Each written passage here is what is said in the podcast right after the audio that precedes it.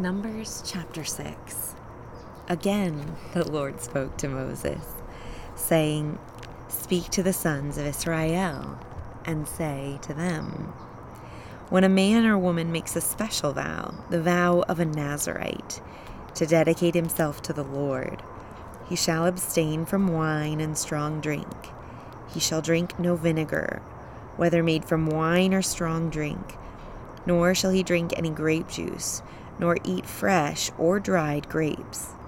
All the days of his separation he shall not eat anything that is produced by the grapevine, from the seeds even to the skin. All the days of his vow of separation no razor shall pass over his head. He shall be holy until the days are fulfilled for which he separated himself to the Lord. He shall let the locks of his hair on his head grow long. All the days of his separation to the Lord, he shall not go near to a dead person. He shall not make himself unclean for his father or for his mother, for his brother or for his sister when they die, because his separation to God is on his head. All the days of his separation, he is holy to the Lord. But if a man dies very suddenly beside him, and he defiles his dedicated head of hair, then he shall shave his head on the day when he becomes clean. He shall shave it on the seventh day. Then on the eighth day he shall bring two turtle doves or two young pigeons to the priest to the doorway of the tent of meeting. The priest shall offer one for a sin offering and the other for a burnt offering, and make atonement for him concerning his sin because of the dead person.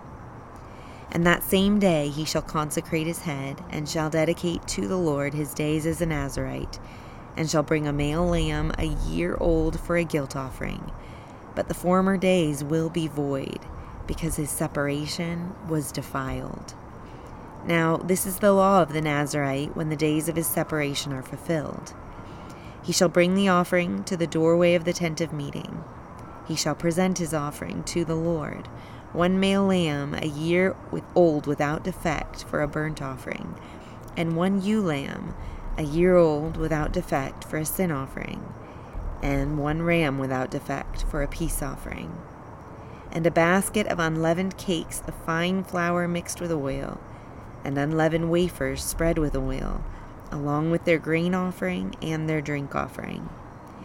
Then the priest shall present them before the Lord and shall offer his sin offering and his burnt offering. He shall also offer the ram for a sacrifice of peace offerings to the Lord, together with the basket of unleavened cakes. The priest shall likewise offer its grain offering and its drink offering. The Nazirite shall then shave his dedicated head of hair at the doorway of the tent of meeting, and take the dedicated hair of his head and put it on the fire which is under the sacrifice of peace offerings. The priest shall take the ram's shoulder when it has been boiled, and one unleavened cake out of the basket, and one unleavened wafer, and shall put them on the hands of the Nazirite after he has shaved his dedicated hair. Then the priest shall wave them for a wave offering before the Lord. It is holy for the priest, together with the breast offered by waving, and the thigh offered by lifting up, and afterward the Nazirite may drink wine. This is the law of the Nazirite who vows his offering to the Lord according to his separation, in addition to what else he can afford, according to his vow which he takes. So shall he do according to the law of his separation. Then the Lord spoke to Moses, saying, Speak to Aaron and to his sons, saying, Thus you shall bless the sons of Israel. You shall say to them, The Lord bless you and keep you. The Lord make his face shine on you and be gracious to you. The Lord lift up his countenance on you and give you peace.